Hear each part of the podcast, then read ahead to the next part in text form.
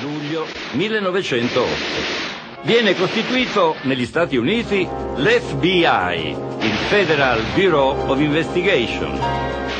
Negli anni 20, alla guida dell'FBI viene nominato l'uomo che trasformerà l'ufficio nella più famosa organizzazione del mondo per la lotta al crimine. Quest'uomo è John Edgar Hoover, che rimarrà capo dell'FBI per quasi 50 anni, fino al 1972. Per tutti gli anni 30 vengono ingaggiate interminabili battaglie fra l'FBI e i gangster, come John Dillinger, il nemico pubblico numero uno, ucciso alla fine di una drammatica sparatoria in seguito a una spiata della sua amante. Viene catturato anche Bruno Hauptmann, il rapitore del figlioletto del celebre trasvolatore atlantico Charles Lindbergh. Solo George Kelly, detto il mitragliatore, sopravvive. Vistosi circondato, getta via il mitra e comincia a gridare agli agenti federali di Hoover. Non sparate, G-Men!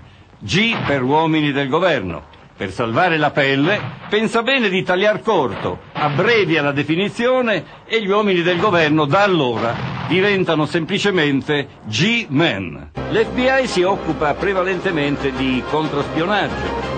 Guidata personalmente da Hoover, questa attività culmina con l'arresto e la condanna alla sedia elettrica dei coniugi Julius e Edel Rosenberg, accusati di aver fornito ai russi i piani per la fabbricazione della bomba atomica. Hoover è un conservatore, appartiene al Partito Repubblicano e raccoglie schede contro il democratico Joe Kennedy e i suoi figli, John e Bob, che diventeranno suoi superiori, John come presidente, Bob come ministro della giustizia.